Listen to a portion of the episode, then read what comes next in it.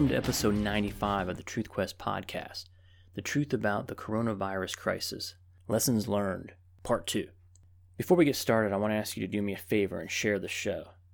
If you're on social media and topics such as the coronavirus, price gouging, Joe Biden, Bernie Sanders, socialism, or secession comes up, please share the topic specific Truth Quest episode with your debate partner. Episodes are available on iTunes, Google Play Music, Stitcher, Spotify, Podbean.com, and most recently, ThinkSpot.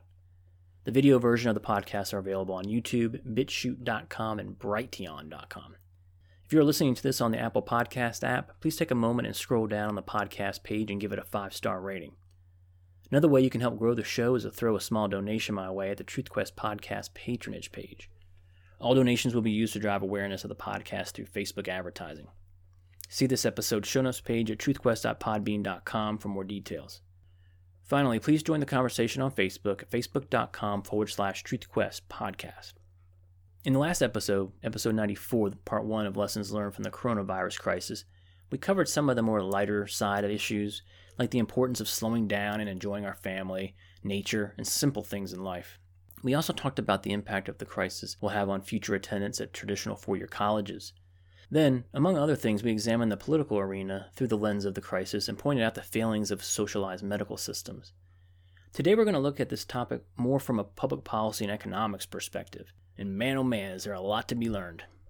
By far, the greatest lesson the coronavirus crisis has taught us is that the federal government is too big to succeed.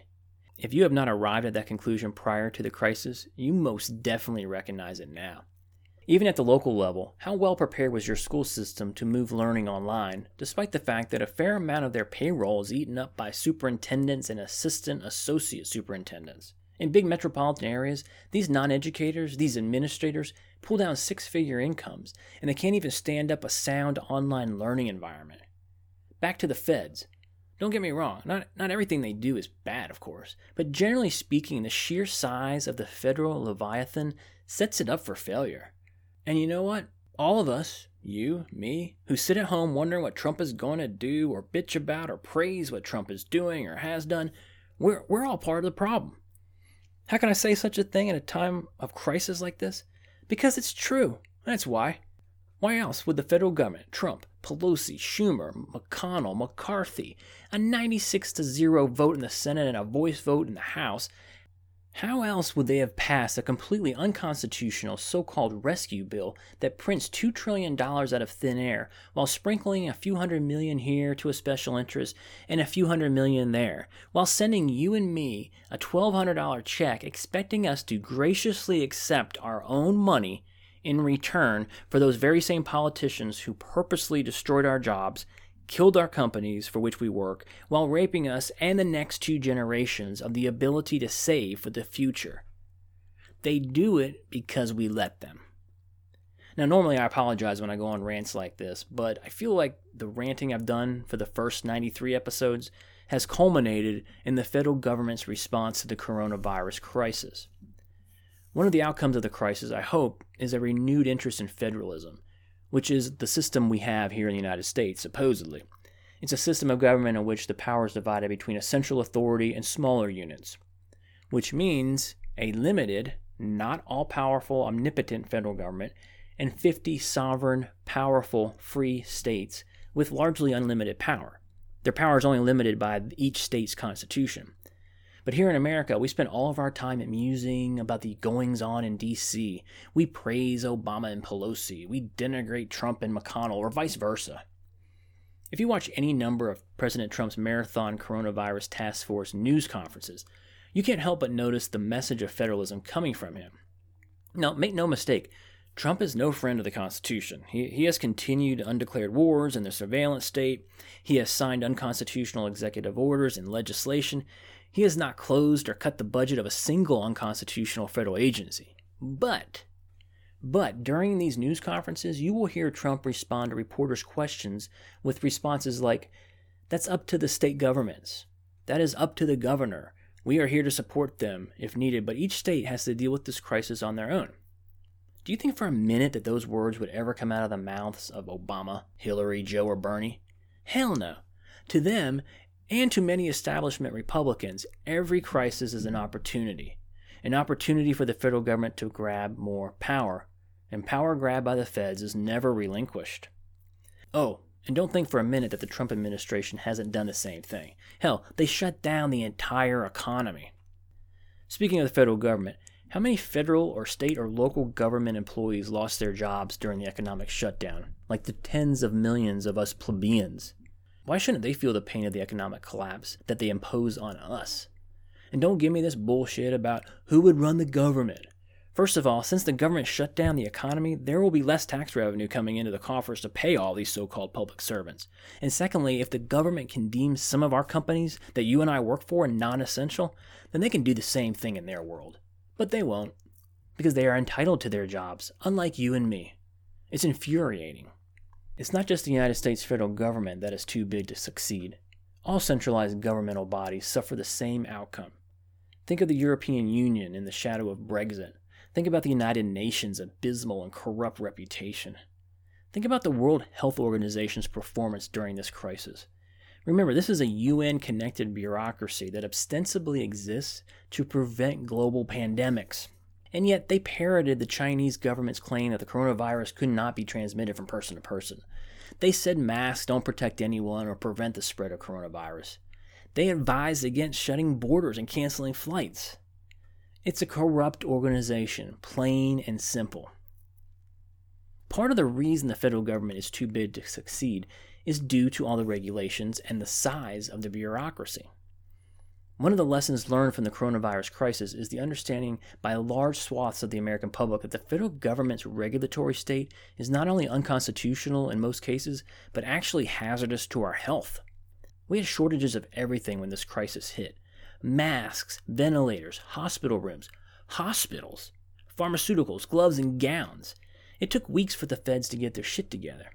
James Kettler, writing for Mises.org, put it this way With the federal government in control, all the country's eggs were placed in a single basket. Any mistakes were bound to carry wide, rippling effects. End quote.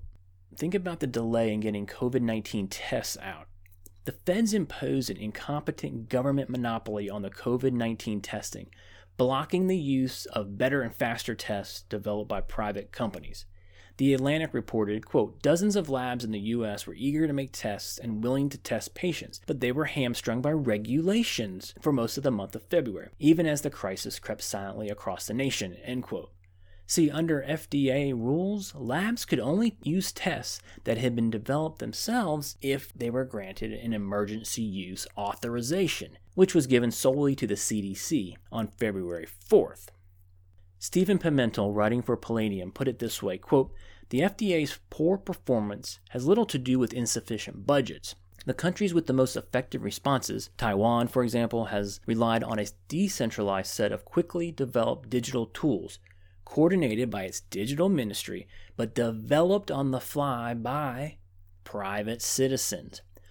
None of these countries allowed their equivalents of the Food and Drug Administration to block virus testing and the production of masks.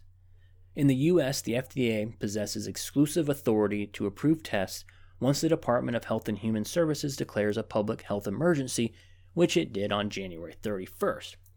The FDA proceeded to grant such approval only to the Center for Disease Control and Prevention. In February, the CDC developed a test of its own and distributed it to state labs, but the test kits had a bad reagent and did not work. During the entire month of February, as the virus continued to spread, the FDA granted no private lab approval to test. The first approval for a private lab was only issued on March 2nd. End quote. What a clusterfuck. The unnecessary delays likely cost lives. I call it unnecessary because without volumes of government regulations that the private sector is forced to jump through, those tests would have been made widely available quickly. Why was there a shortage of masks? Well, because federal regulations prohibited their importation, and the regulations required to produce the N95 mask are enforced by the CDC's, get this, National Institute for Occupational Safety and Health. Prospective makers of the N95 mask must submit detailed written applications to this monstrosity and send finished products to its Personal Protective Technology Laboratory for testing. Then the National Institute staff must personally inspect new manufacturing sites before they're allowed to start pumping out masks. It really doesn't sound conducive to a mass ramp up of supply during a pandemic, does it? So, is the hyper regulatory environment really necessary?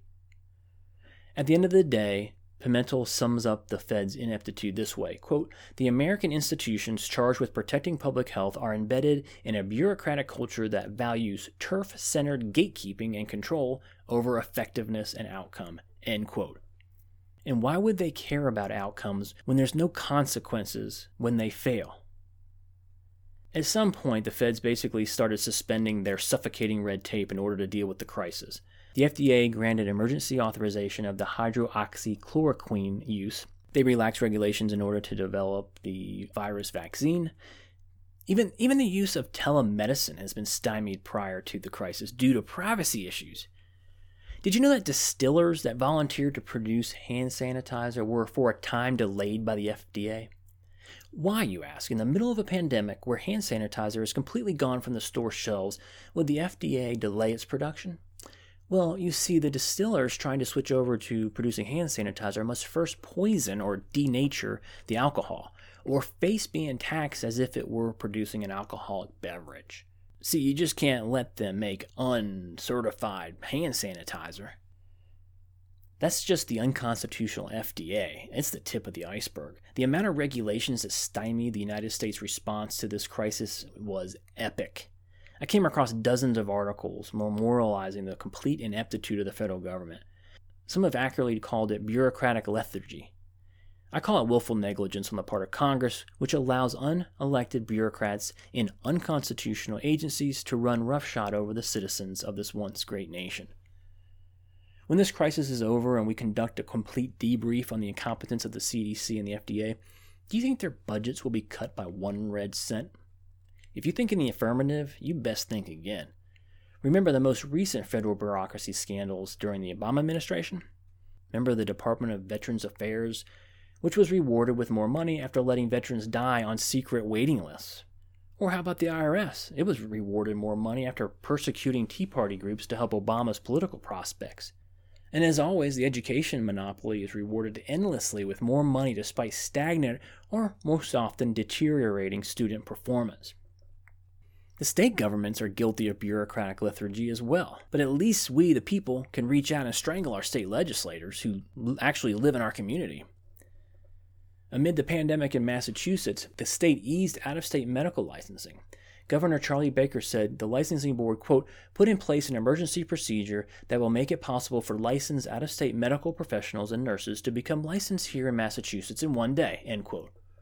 See, before that, it took an average of 16 weeks for a licensed out of state medical worker to apply for and receive its Massachusetts medical license. Apparently, the unnecessary paperwork and fees aren't there to make people safer, huh? New York State acted to relieve the enormous pressure on frontline medical workers by allowing qualified graduates of foreign medical schools to contribute to the COVID 19 emergency response. Another example of the perils of occupational licensing the question we all must ask is the question we must ask is if we can eliminate the bureaucracy and regulation and delays during an emergency, are the bureaucracies, regulations, and delays really necessary to begin with? The answer is likely a resounding no. Next question How do we eliminate them permanently? One of the most notorious or evil policies adopted by states are certificate of need laws, which prevents new medical devices and facilities from being built and operated unless a need is proven. These laws are ripe for exploitation by political corruption, as medical providers fearing competition can encourage bureaucrats to determine that another facility isn't needed if their specific area already has one. In other words, companies or facilities get to determine if a competitor can enter their market. What other industry does this? The North Carolina Department of Health and Human Services temporarily lifted a regulation requiring hospitals to get state permission to add beds. The rule stated that hospitals could not add more than 10% of their licensed bed capacity without state approval. Why, you ask, would a legislature limit the number of hospital beds in a given state Like, what is gained by society by such limitations? During this crisis, there have been other non healthcare related regulations exposed as corrupt and useless, such as labor laws. Did you know that it's against the law in most states for wait staff to come into work and only work for tips? So the government shuts down the restaurant industry, limiting it to carry out only, and then restricts workers to voluntarily work for tips. The government's position is no job is better than one that violates their stupid labor laws. Oh, in the city of Baltimore, they stopped arresting and dismissed pending charges for criminals for crimes like drug possession, prostitution, and minor traffic infractions. You know, victimless crimes. So if they pose no threat to the public, why were they ever illegal? The government is basically admitting that these victimless crimes needlessly send people to jail, put them on the criminal justice system, and waste tax dollars. Again, I'll pose the question whatever laws and regulations can be abandoned during a crisis shouldn't they probably never have been on the books in the first place? Related to the failure of the federal government and the drastic need for deregulation, the coronavirus crisis is proof positive that we need to return the country back to its constitutional roots. There is way too much money and power in D.C. Every seven to ten years, we live through another Federal Reserve induced market bubble. If you're interested in a deep dive into the Constitution, check out episode 3, The Truth About the Constitution. As discussed in detail in episode 62, The Truth About Gold and Sound Money, one of the few things the federal government is supposed to do, according to Article 1, Section 8, which reads, in part, the Congress shall have the power to coin money, regulate the value thereof, and of foreign coin, to provide for the punishment of counterfeiting the securities and current coin of the United States. Did you notice there's no mention of paper money in there? It just talks about coins. Then, in Section 10 of the same article, the Constitution states restrictions on the power of the states. It states in part, quote, No state shall coin money, emit bills of credit, make anything but gold and silver coin a tender in payments of debts, end quote. Notice again, no mention of printing money. As a matter of fact, the Constitution forbid the issuance of paper money. As Jacob Hornberger puts it, quote, through that provision in the Constitution, the framers expressly prohibited the states from issuing paper money, it prohibited them from making anything but gold coins and silver coins legal tender or official money. It prohibited the states from issuing their own coins, leaving that power and responsibility to the federal government. End quote. So, when Congress passed and Trump signed that so called $2 trillion rescue bill, they were in direct violation of the Constitution. The only reason the dollar is not collapsing is because the U.S. is the best of the worst meaning every central bank in the world is printing money and inflating their balance sheet. At some point, some country is going to revert back to some type of sound money system. They're going to say, hey, I got X tons of gold in my vault. Gold is valued at $2,000 an ounce, so we're going to issue gold certificates worth X trillions of dollars backed by the gold in our vaults. They'll say they will no longer print money. If they acquire more gold, they can use it to issue more gold certificates. But the era of fiat currency is over. When that happens, it will mean the end of the US dollar once and for all. This crisis has also taught us three other money related lessons. Number one, wealth is fleeting, as evidenced by the stock market's 30% decline in a matter of days. Number two, it taught us the importance of savings. Your mom and Dave Ramsey have been telling you for decades you need to save for a rainy day or in this case, a worldwide pandemic. Lesson Learning to stretch a dollar and to live on less than you make over the lifetime is the way to wealth. But why didn't most Americans have any savings when this crisis hit? Because of the government. How can I blame the government for an individual's choice? Excellent question. But think about it. What is the motivation to save? It's the prospect of earning interest, right?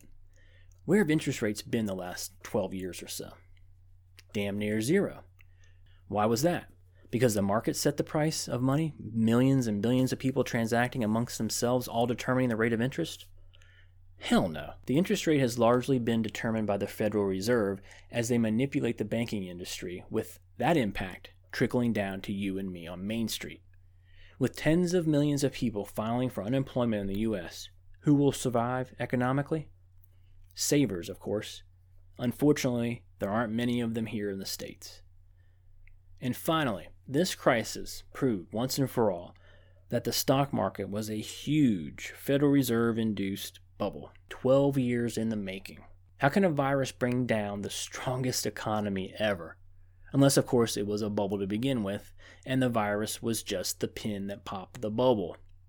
After all, as Peter Schiff says, it's not the size of the pin that matters, it's the size of the bubble that it pricks.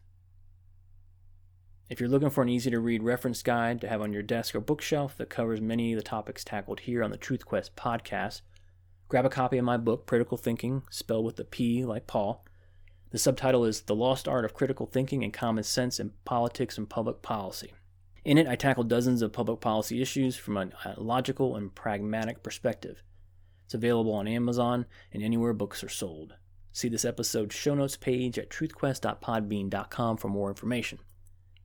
And as always, please join the conversation on Facebook at facebook.com forward slash truthquest podcast.